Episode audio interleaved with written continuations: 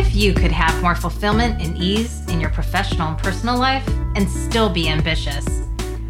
Join me, Kathy Onetto, founder of Sustainable Ambition, for conversations with experts, authors, and friends on what it means to live with sustainable ambition.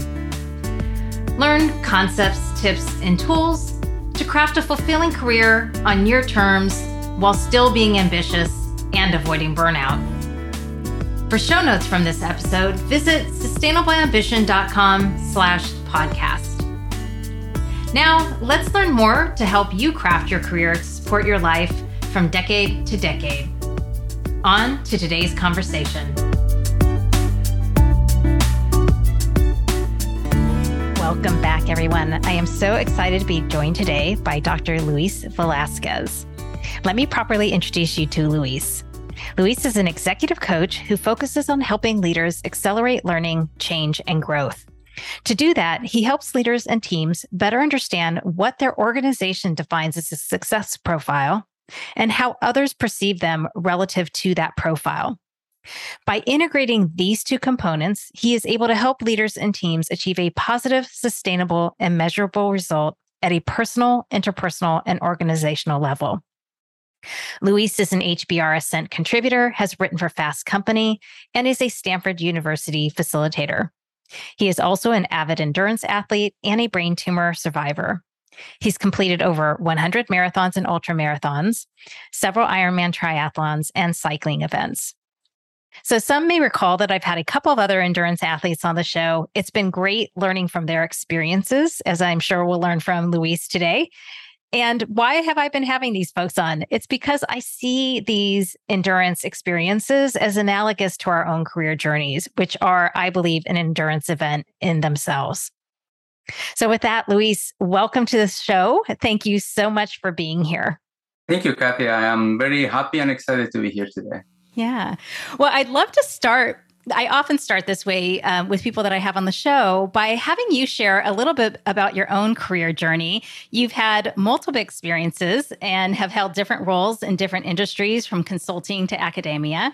It's been an interesting career journey coupled with navigating your health experiences. So, this is a big question because I think your experiences have been varied, but I'm curious if you can share a little bit on where you started and what has brought you to your current work as an executive coach. Uh, um, wow, that's a that's a, that's a loaded question. This, this, this, is very long. I hope that you have enough time to. to I know. Uh, so uh, I I started in uh, I was born in Guatemala, Central America, uh, in a time in which was very violent for that part of the world, uh, political violence. I grew up in the middle of the Cold War, um, and uh, the United States and Russia never fired a, um, a, bullet in their countries, but the battlegrounds were in Latin America. So my country was uh, part of the battlefield. So having said that, you know, uh, um, it was it was very, for lack of a better words, traumatic for some people. You know, I mean, as kids, you know, we will have bets about whose parent or whose uncle was going to disappear. Uh, it was that hard. Uh, on top of that, you know, I live on. Uh, we were, you know, very poor. Uh, when you think about, you know, when they say the dirt poor, that's exactly how I live. A house didn't have uh, floors; it was just dirt. Um, having said that, you know, I remember going through all of that, and I realized that I really had a happy, happy childhood. You know, very. I was very happy. My parents were always positive, very encouraging uh, uh, and I always think about that, realize that my, how can I put this? I, I always was thinking, what is next for me? And I always was thinking, this is not it. I know there is something else. I was I wasn't sure what was that in, but I just I remember going through you know as as, as a child, uh, um, just dreaming about stuff that I didn't even realize, you know, what was going on or what uh, what what I was what I was was going to be. Um, when the war ended, you know, the the the United States and other countries in the world established a scholarship fund, and it was called Scholarship for Peace. And I was happy I happened to be selected to come to the United States and go to school. So I went to a community college uh, in California, And what did that to me was transformational. Uh, in the terms that when I came here, I realized, oh my gosh, there is a different world outside where I live. And not only that, but also gave me a view of what was possible from an individual perspective. I could do this, I could do that, I could do many things. So uh, uh, I went back home as part of my, you know, a commitment to the scholarship fund. Uh, I spent some time there, but then immediately started looking for ways to come back. And I was um, uh, again, you know, at that time I couldn't afford to, you know, to, to, to do this on my own, so I had to you know, rely on the scholarships. And I got a scholarship to attend uh, uh, Florida A&M University. So for those who um, uh, Florida A&M University is, a, is a historically black university. Um, I live in the dorms, and I got a, my bachelor's and uh, my master's from there. And uh, and then I went to uh, get on a PhD. That became my, my dream to become a professor. Became a professor of Michigan State University in fungal genetics. In the process, I got married. In the process, you know, uh, built a house and got a dog, and then the world sometimes you know doesn't uh, doesn't work the way you want it to work. Uh, in 2005 was I was diagnosed with a brain tumor. So when I came back for the brain tumor uh, operation and all of that stuff, and then uh, I survived the tumor, but neither my professional dreams nor my marriage did. So I had to reinvent myself. I had to figure out what else I needed to do and uh, uh, so I started looking for other alternatives. Like you know, I at that time I was even considering becoming a, a greeter at Walmart. You know, maybe sell insurance or car or sell car insurance. Not because I couldn't do my job anymore, but I wasn't. I wasn't motivated to do that anymore, and I needed to figure out what else could I do. Uh, uh and uh, uh, so I started, you know, doing a couple of things and uh, nothing stuck. I realized that it only takes one person to challenge you, to give an opportunity to help you. Uh, I found that person in a friend of mine who used to work in a consulting company. And uh, uh, he said, you know, Luis, I asked him for a job, you know, and he said, well, what are you going to do? You know, we are a human resources company. You have a PhD in molecular biology and biochemistry. You have no experience working in organizations. What can you do for us? And, and my, my, my, my answer was, you know, you do a lot of uh, um, organizational diagnostics, uh, meaning, you know, organizational uh, surveys the numbers are numbers. I work with numbers. You know, is the the information is only thing the is. You know, so basically, I sold the idea that I could do things for them based on what I have learned in the past. Finally, you know, he said, well, "Yeah, that's interesting. I think that we can, you know, hire you then." You know, after these three or four months of communication with him, and he said, "But there's a caveat. The caveat is that you have to go to Saudi Arabia." And at that time, if you remember, we were in the middle of um, a Middle East war and uh, so people were leaving Saudi Arabia and the Middle East, and here I am going in there.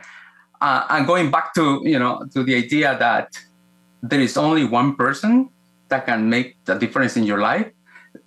That became my mantra. Let's put it that way, because I want to be that person for as many people as I can, and that is why I became a coach because I know that I have a direct influence on individuals. And a lot of times, what I try to do is to transform their lives the way people have transformed mine. Um, so I came in 2000 and, uh, back to the States in 2007, and uh, uh, I continued working. In 2012, I was at the best shape of my life. I just finished running 100 miles. It's called the Western States 100. Uh, I visited my neurosurgeon for you know for first, I don't remember how long, and then boom, I realized that uh, the tumor had come back. So I had to go through the uh, uh, operation again, and I was afraid that I was going to, it was going to be like the first time around. Uh, uh, losing my wife, that I'm married, now I'm married again, and losing my job. But actually, none of that happened. Actually, one thing happened is I, I the company let me go. So I decided, you know what, I need to figure out what else I need to do. And thank God I had a very supportive wife. And then uh, I started looking for another jobs. And I was sitting on an interview when a uh, the person that was interviewing me told me, "Hey, Luis, um, we're not going to hire you. You don't fit in this organization, and not to mention that you don't have the right, you know, uh, uh, uh profile, but you, you wouldn't succeed here." And the reason why I'm telling you this is because I am I don't I I don't want to be here too. I am I'm leaving, so I'm looking for someone to help me uh, transition. Will you be interested in helping me? And I'm like, absolutely. And a little light came in my head. It's like, I'm going to start looking for clients instead of jobs. And that was since then. And uh, uh, uh, now I've been fortunate enough to coach for the most, some of the most amazing companies in, in, in the United States. I coach for Amazon, uh, uh, Google, um, uh, Meta, Genentech, Twitter, um, a variety of other companies. And I am loving what I do. Um, so yeah, so that's that's pretty much the you know the the short version of my story yes yes and there's so much packed in there and yet so many fabulous themes and i'm going to call it a couple but i'm going to circle back and ask yeah. ask you because you know i love even from because we're going to talk more about resilience but i you know there's so much in your story that speaks to that but i also love that like even from a time of childhood that you were already kind of thinking and consistently thinking like what's next for me and it almost like is like that theme has carried through your adult life as you've gone through your career journey and your life journey and then i love this idea that like you change your surroundings and your you change your horizons by opening like coming to the united states and being exposed to new things and seeing new possibilities mm-hmm. and so you know and unless we expose ourselves to new things it's hard for us to understand like oh what is possible out there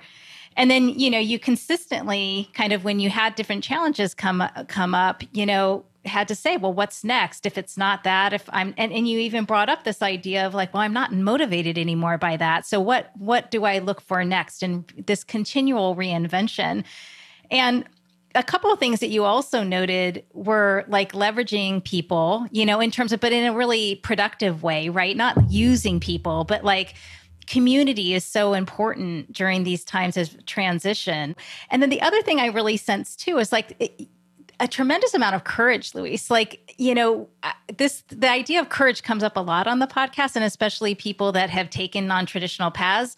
But you were faced with a lot of different challenges throughout your lifetime from being a child to this time of adulthood. And I'm curious, like, where did you find that courage? Like, obviously, you've done endurance events. Okay. So there's a lot of strength and fortitude in that. We'll get to resilience. But I'm curious if there's, is that like innate within your personality, you, do you think? Or how did you kind of have the courage to kind of each time you might have had a challenge come up, kind of be able to face that? you know that comes along with a lot of uh, of, of, the clients that I that I that I um, that I coach is the idea that what makes you take risks. How, what is that you need to do in order to take risks? And I think that the way I see it is that in order for me to take a risk, I need to have options. And a lot of times when people are feel that they have no options, that feel that they're stuck, is when they cannot move forward. You see what I'm saying? So when I said, you know, you have to have option, you need to figure out what options do you have? And the minute you have a series of options, it's easier to step into that. You see, what I'm saying? so I usually say, you know, like, hey, listen, you know, what are the what three things can you do about this? Mm. And you know, let's let's change this. You know, like I mean, you have a toxic boss. Okay, so big deal. You know, what what options do you have? And the key here a lot of times is that we focus on the wrong problem. So in other words, if you think about this, I'm, I'm, going back to you know you have a toxic boss and that becomes the problem that you need to solve you cannot solve for a toxic boss so so it's like okay what options do you have you know well i can move companies i can uh, uh look for a, um, um, a you know a lateral transfer or i can work with him and figure out how how i can work with him so there are options so the minute we have an option then it is more likely that we're going to take a risk so that's number one. The other thing that allows us to take the risk is also the innate, or I don't want to say innate, the, the, the belief that we will be successful. He's gonna say, yeah, you have options, but you know, but okay, so which one is the one that I feel that I'll be more that I'm I'm, I'm, I'm gonna be successful. So when you have those two combinations, then it's easier for you to to, to, to step in, to step out of your comfort zone and take a risk. Mm. Mm. that has been my experience. Um, does that make sense? It does. Yeah. And I, yeah, I was going to ask you about, you know, you are an optimistic person. That was my experience of you when we chatted before. And my sense is you bring that level of energy and optimism to your clients as well. And what I'm hearing and part of this belief to be around being successful is that is it how you think about it that it's also bringing this optimistic mindset to it or is there more to it uh, so so yeah i think that optimism is a it's a it's a big it's a big big big part of being resilient and you know there are many ways to define resilience and the way i define resilience is is by an, an, an equation that i have that i created is called uh, what i say is resilient is commitment plus persistence times optimism. When I say times optimism, is because it is a multiplier. So if you're optimistic, you you're gonna be more resilient. Now, the optimism is not a uh, it's a component of, but it's not the only thing. You see what I'm saying? So then you have the commitment. The commitment is about, I'm going to do this. I have to do it. It's like when you said, you know, I'm committed to my wife, you know, it doesn't matter until, we die. You know, we're committed to the idea. The persistence is the, the realization that it's not going to be easy. So I'm going to be persistent, meaning that I realize that it's not going to be easy, but I have a direction and I'm committed. So those are three things for me that has worked the most. So being committed to the idea, being persistent, and and being optimistic. So just being optimistic is like just having goals with no legs. Mm. That's the way I see it. Does that mm. does that answer your question? It does. It does. And I'm I'm curious because it's interesting to hear you talk about commitment and this idea of like, I want to do this. And one of the questions I was going to ask you is like, how do you think about ambitions or setting the next goal or aspiration within this context of resilience? And is that where you would put this idea of commitment? Like, in it's important for people, if you want to be resilient, to be clear on what's important to you. Like, awesome. what do you want to be committed to? Yeah, yeah, yeah. Um, from a personal perspective, I think that you know I, I have a big commitment to my family right now, you know, and uh, but I also have a big commitment to my uh, to myself and what fulfills me, and those two things become right now what I call my my uh, my purpose and my focus. My purpose is to help as many people as I can through coaching, but my focus right now is my family so that's the commitment that I make to those two things. You see what I'm saying? That's that's what I that's what I get commitment from. Uh, the persistence, I realized that hey, you know, I have to, you know, have to do business development. I have to do X. I have to do Y. You know, but the aspiration is that at the end of the goal, at the end of the day, my family will be, you know, financially stable, and I'm gonna be helping out as many people as I can, and I'm gonna be recognized as one of the best coaches in the world. Let's put it that way. So I think that for me is, you know, so let, let, for instance, you know, one of the things that I want to do, one of the goals that I want to do is to be a, a, a recognized expert on resilience. Uh, uh, so that's that's that's the that's the direction, and that is my the, the optimism. I you know, ten years from now, I'm gonna be recognized as a as a as an authority, a world authority on resilience and uh, and coaching executives. You know? In order for me to do that, I have what I call the bets. What are the big bets that I have in order to get there? And the big bets are like more like smart goals. So number one is I need to write a book. Number two is I need to have at least 10 articles per year in, in high uh, uh, publications, you know, HBR or whatnot. And number three is I need to network with people that are influential in that field that they can see me as a collaborator and they can invite me in projects. So those are my three big bets. You see what I'm saying? Underneath that, then I have uh, the you know the, the the the immediate goals. All right, this year I'm gonna write three articles. This year I'm gonna write uh, finish my first manuscript. this year I'm gonna do X. And underneath that are what I call the habits. You know, like right now I'm writing 500 words a day. You know, I'm gonna make three calls to network. So you can see that there are there is there is um there is a uh, there is an order to my madness. Let's put it that way. The aspirational goal is the direction. The strategy is I need to write a book. I need to publish on high publications, and I need to network with high, you know, with individuals that are, you know, uh, uh, uh, that can see me as collaborators and so that's that's that's i don't know if that's what you were asking but uh, no it's great. I mean and part of what i i do appreciate that because i think i was asking you luis how like how do you define that commitment or how you get how do you get to that yeah. commitment? And also if i go back to what you shared prior to that what i love about what you shared is also it's very to me squarely in this idea of sustainable ambition and how i think about it. Because what i heard you say is you're holding at the same moment a very aspirational goal around hey i am both both two things that you actually shared. One your purpose of wanting to help as many people as possible as an executive coach. And then the second being i want to be seen as a recognized expert around resilience. And yet you also said and yet my focus right now and one of my key commitments is my family. And you can hold both of those i'm taking away at the same time. Holding. and i'm and I think a lot of people struggle with that, right?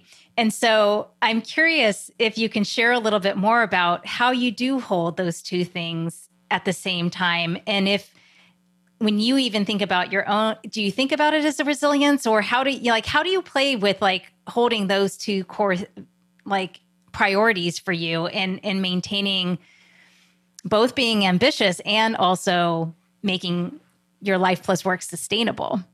Uh, I think that in order for, for me to, you know, to have to have those two, those two are very important for me. And if I if those two things are important for me, I am going to be committed to those, and I want to find a way to to to, to make them work. What has worked for me is two things uh, with my family. Is one of them is being present, and what I mean by that is a lot of us uh, don't have those real uh, uh um, parameters and or um, uh, boundaries around what we're trying, what we're doing in that moment. So a few years ago, uh, uh, my uh, somebody asked my little girl at that time she was about four, I think, or four or five. You know, I said, "What does your mommy do?" There was no question about what her mommy did. You know, oh, she's a doctor. You know, that's it. And what does your daddy do? And she said, she's a phoner. He's a phoner. I'm like, a what? A phoner? A, a what? A person that uses the phone all the time. Right. and I am like, oh my gosh, you know, so, so that is, so to me, I, I, I use that, to, oh, I have to do something about this. So now what I did, what I did as a result of that is like, you know, the minute I'm with my family, I put away all the things that are might be distractions about work. So I can be totally with them. And it's the same thing with with people at work as well. You know, when I am present, I'm present with them, and I think that a lot of times, if you think about this, if you remember, you know, like the little distractions are the ones that are most amplified, not the ones that have the most effect on on on, on other people's perceptions. And I can see that with my wife sometimes. You know, we're at dinner and then we were having a great conversation, and then you know I do, you know, I some something, and then she said, "Well, why do you do that?" that now becomes the the the the, the focus. You know what i'm saying? So i think that that's one thing being present. The other thing that that i think that has helped me for me is to realize how much is enough and how much i can push myself at that particular moment. So when i mean how much is enough is I, i'm going to talk from a perspective you know like i i have a number of commitments that I cannot ignore. You know, the mortgage, the insurance, the school, and all of those things. You know, once that thing is is fulfilled, you know, like everything else is like great. You know, we're making a progress there. But I don't want to make the, you know, I don't want to just go in there and, and prioritize making money at the expense of my family. So I think that most importantly is what is enough. And it's okay for now to have a goal that is, you know, I'm going to do X once I reach the goal, then I'm, I'm gonna do something else, or I'm gonna focus on something else. So I'm taking away like how you are able to hold both of those is both through being really present with your family and yeah. then also being really clear on what's enough. And I think that's around that relates back to that ambition too, to some degree, right? Yeah. Um, and kind of the specificity behind that. Um, right. Yeah. Yeah. And, and, going back to the endurance, you know, uh, uh, you know, I think that we all want to grow and we all want to succeed and be and and, and, and, and be off and be awesome. And because of that, we tend to be, uh, to take everything as a sprint, and not everything as a, is a sprint. You know, I mean, I remember, you know, uh, you know, running, you know, 100 miles, and three things will kill your race. Any race, not in you know any race. Even one of them is uh, taking care of your um, uh, taking care of your feet, having the right nutrition, and having the right pacing. How fast are you going? So translate that to you know to to the entrepreneurial or to work environment. You know, uh, uh, uh pacing is like you don't have to get everything at once. You know there is time for you know you have to make sure that to, to be realistic of how fast you can grow. And and uh, that's number one. The other one is uh, uh, uh nutrition is are you consuming the right content? You know are you you know are you re- are you reading? Are you acquiring new skills? Are you learning new things that will help you to to to accelerate the pace? And finally is that taking care of your feet is about what I call is like taking care of your resources and, and what do you have right now, and, uh, and and and that includes relationships. And unfortunately, a lot of us, and I'm seeing with my clients that they're so focused on work that they start um, this I don't want to say neglecting the personal connections, neglecting the the family, neglecting the the the people that care about them the most.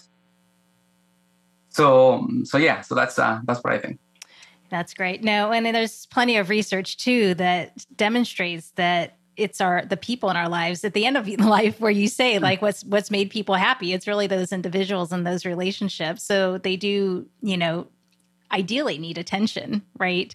So i wanted to build on where you were just going in terms of the idea of these elements of focusing on resilience. And one of the things i was wondering about you know you've in your life, Luis, as well as the fact that you've done all these endurance events, have had things that have a- asked you to be resilient in a way, right? Or you've challenged yourself to yes. be resilient. And so you've learned over time. And I'm curious what you think about can people cultivate resilience for themselves? So you have an equation, but I mean, how do people, how do you, do you have any counsel around for people around that? How do they practice building resilience? Um, I think that uh, uh, you know I'm I, I, think that I shared with you earlier that I'm writing a book, and the book is called Ordinary Resilience, and how uh, successful leaders how successful leaders adapt and thrive. And my premise is that we are already resilient. What we need to do is to unlock the resilience. That we don't need a, a, a going through cancer or losing the, a, a limb to realize that you're resilient. You know, a lot of a lot of times in my case, you know, when you say, you know, how you choose to do that is because I had no choice. I had to do that. You see what I'm saying? I had to do it. And I think that the key here is that resilience is not something that you acquire, it's something that you unlock within yourself. And it starts by doing the three things that I mentioned. Is is number one is like looking for options in everything that you do. So, uh, uh, taking care of your, you know, of, of the relationships. Uh, the other thing that I think that is key is about also is pushing yourself more. So, in other words, you know, uh, the way I the way I tell people is like if you're comfortable all the time, uh, uh, you know, pushing yourself. You need to be uncomfortable. There is one, but I need to be authentic. That's what I say. I need to be authentic. And there is an incredible paper that I read not long ago. It's called the authenticity paradox. And the authenticity paradox says that in order for you to be, you know, the the, it, the paradox is that if you are authentic, you're not growing because you're not you're not pushing yourself out of your out, of your uh, comfort zone. You see what I'm saying? So, so, so, so the idea here is that being authentic doesn't mean no, sticking to your authenticity might be a way to keep you where you are when you don't want to be where you are. Mm, that's interesting. Do you think that's a self sabotage thing, Luis? Is that what you mean? Yeah. Yeah. Mm-hmm. I, you know, I hear all the time, "Oh, this is the way I am." I'm from the East Coast. That's the way I am. You know, uh, and I think that the key here is like, you know, yes, it's great that you know how you are, but that doesn't mean that you are going to stay that way if you choose to do something differently. And we have, we all have the capacity to get better. But the most important thing is that A, we need to want it, and B, you can see the the the uh, uh, uh, the, the the benefit of doing it. I really appreciate you giving that example because I think in my own brain, I was also kind of conflicted with like, huh, why are people getting tripped up on this authenticity thing? And and partly because I was in my own mind too, maybe thinking about it as as more like resilient to circumstances or resilient in taking on a challenge or or a goal. And yet part of what I'm hearing you say in this authenticity aspect of it is that us being locked in certain ways of being and seeing ourselves in a certain through a certain lens really holds us back on in many of uh, these other you know things that we are trying to achieve. And so it's it's a huge insight you know to kind of be like you are seeing yourself in a way such that you don't think that you can change and behave differently and show up differently which is huge for leadership right? But it's also huge for how you function in your life and for anything that you're looking and hoping to achieve. Totally. And i think that the key here if i can add is about being intentional about how you want to show up and I'll give you an, a personal example, and I, I think that I've, I've seen with so many leaders too. Like the authentic me, when you know, looking back, you know, I grew up in a small, you know, country. I came to the United States, and I, I, I, I was, I'm, I'm still, am, I am still a person that is always intimidated. You know, I'm always, uh, uh, I want to become invisible. I don't want to attract attention. You know what I'm saying? I don't, I don't, I don't want to do that if I keep doing that, if I would do that, I will not be the person that I am today. My intention every time that I step into a room with people is I'm going to be as helpful as I can today. So that allows me to start looking for opportunities to add value. In sense. Mm-hmm. So I just was talking to a, a, client of mine, and she was having, you know, some issues that, you know, I, I want to say something. My boss wants me to show up, and I don't know how.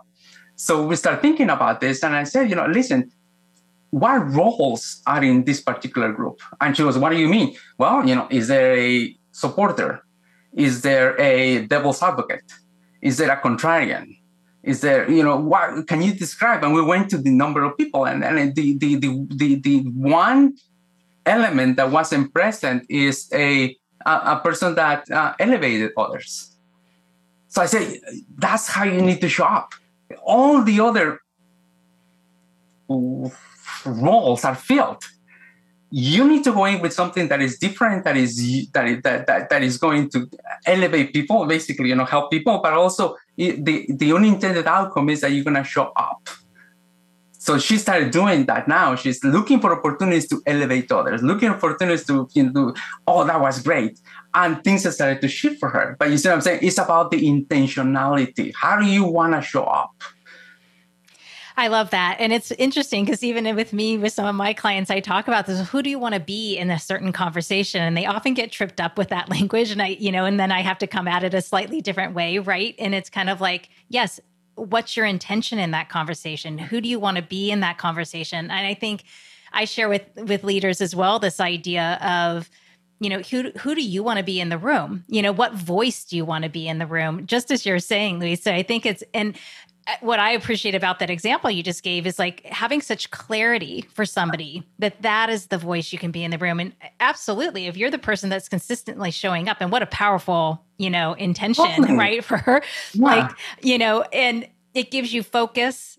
It's it's a much more positive way to come into uh, uh, a, a you know conversation and being with a team yeah. and what have you, and really coming in to add value.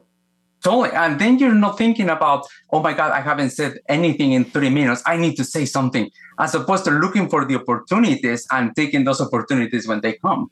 You see what I'm saying? Mm-hmm. So that's, I think that that that, that is uh, uh, uh, um, intentionality is is, is, is, is, is being intentional about how, not only how you want to show up, but what do you want to be known for? Mm, mm-hmm.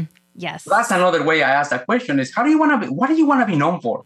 Oh, I want to be known because I am X. Well, show up that way. Right. You right, know? right. Yeah. I love it. So, and this is the Luis, like your enthusiasm, right? This is what you get when you're working with you, which is, um, it's it's contagious. So I love it. Um, yes, yes. I wanted to ask you too about self compassion, and I'm curious if this relates to this the idea of authenticity, or when people get stuck in this, but I need to be authentic, or this is just who I am. Is that how you think about self compassion, or does self compassion have a role in resilience? You know, I think that resilience, if you think about this, is, is uh, one of the components of resilience is about, you know, like making sure that you get down and you get up and you keep on going.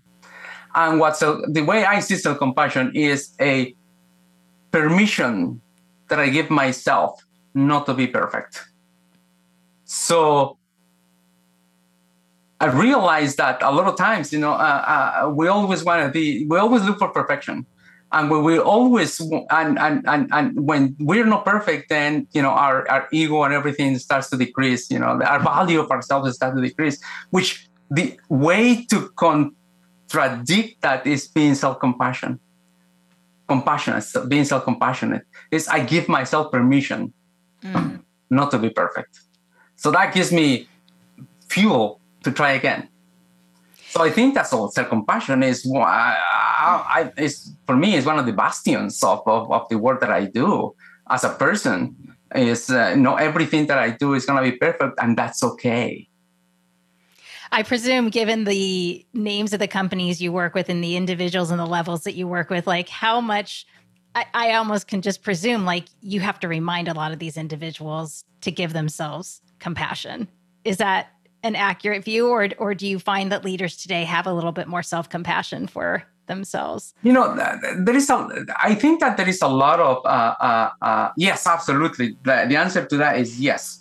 The, the, the what I wanted to add is that uh, a lot of times uh, there are certain words that don't resonate with many many many leaders. Self compassion is a word that doesn't. It's too soft. Doesn't resonate. Mm uh, uh, building relationships. You know, uh, it's, it's, it's not a word that resonates a lot with a lot of them, but being influential is. So for me, is try to understand the clients and try to understand what motivates them and what words will resonate with them. So if you want to be influential, you need to move people, and if you need to be people, you need to be, you know, to relate to them. So I I weave those things in a way that resonate with them rather than telling me you need to be self-compassionate and say, I don't want to do oh, vulnerability is another word that people don't want to talk about, you know.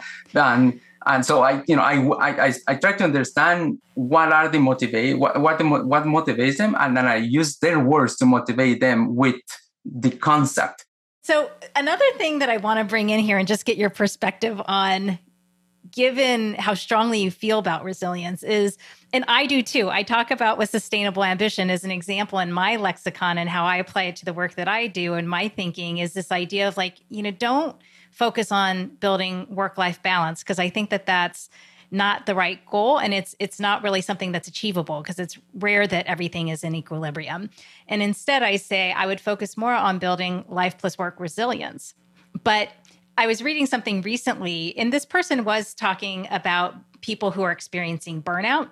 And she was saying in her writing that there's this idea of like toxic resilience today, where it's almost like asking people to be overly resilient, you know, in the face of some of the challenges that we're facing today.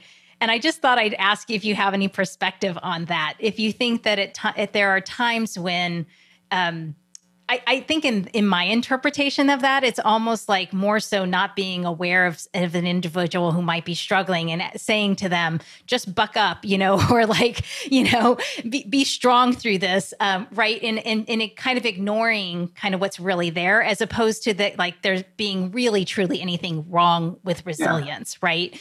Um, but I, I thought I'd just see if you had any thoughts on that. Well, I, I think that I think that there is a time and place for saying you know just just toughen up, you know, and get ready. But that is not the only measures that she needs to bring or he needs to bring.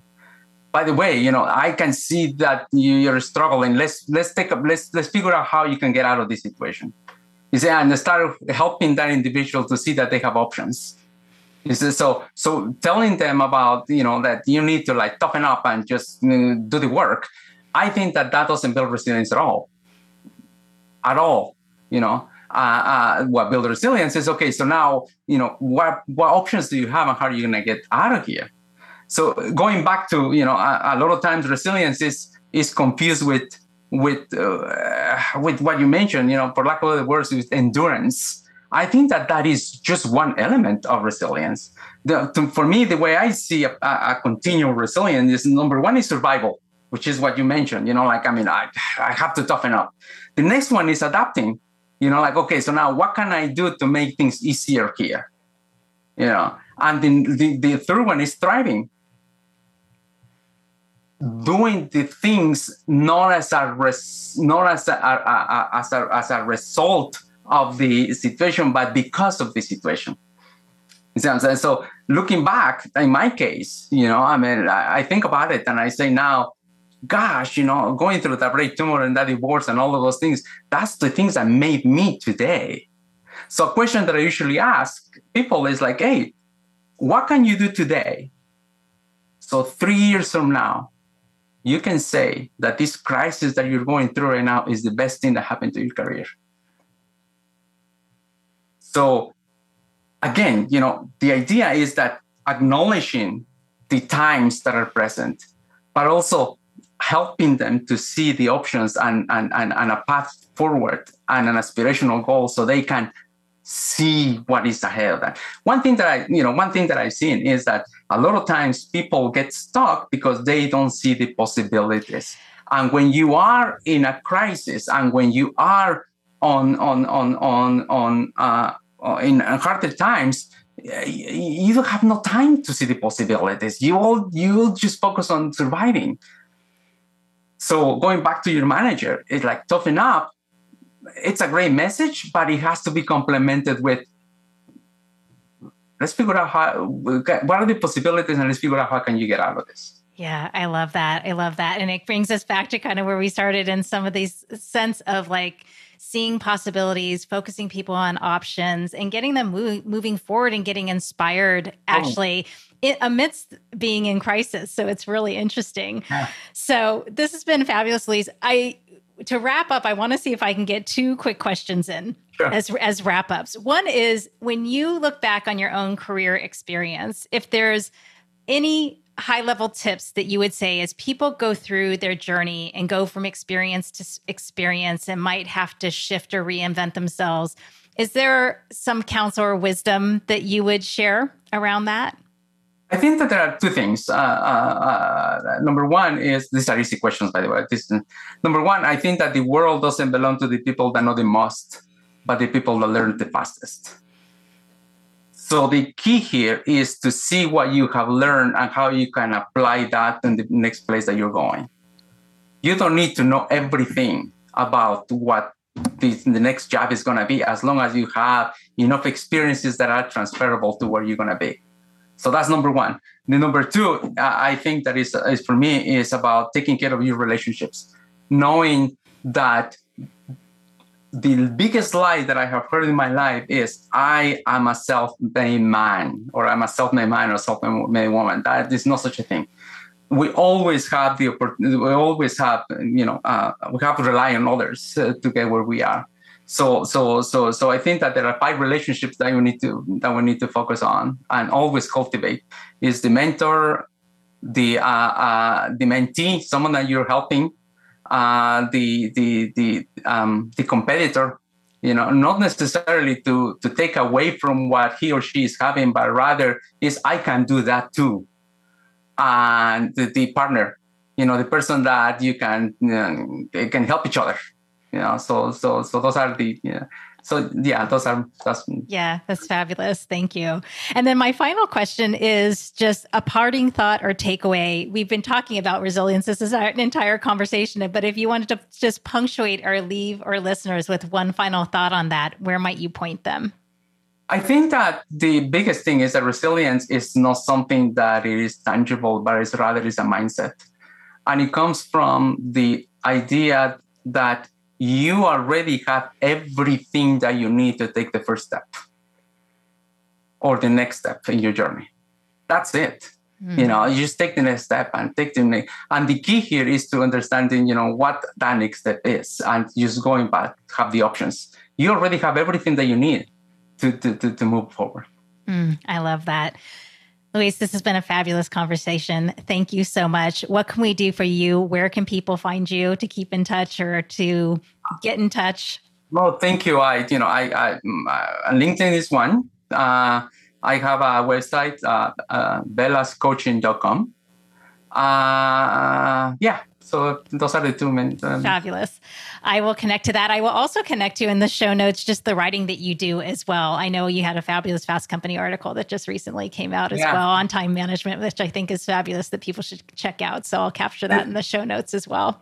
There is one that I just that I published on HBR and it just made it to a book of theirs about uh, uh, uh, taking charge of your career and it talks about relationships. Mm. I will uh, I will share that link with you because I think that that is key uh, uh, in order to you know to to to to go where we want to be is to leverage the relationships that we have with others. That's great. And being That's... strategic about building those. Yes, exactly. Exactly. Fabulous. Well, and I will also point to people that your book will be coming out hopefully later this year and we'll be all be excited for that to learn more and dig deeper into resilience with you, Luis. Thank you so much.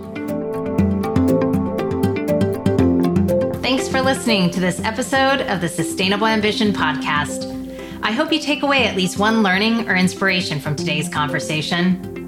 Find more inspiring interviews and get show notes for this episode at sustainableambition.com slash podcast. Make sure you don't miss an episode or my insider tips, guides, and tools by signing up for Sustainable Ambition Forum, my twice monthly newsletter. Sign up at sustainableambition.com slash subscribe. And remember, it's not about finding work-life balance, it's about building work-life resilience. Thanks again for joining me. Speak with you next time.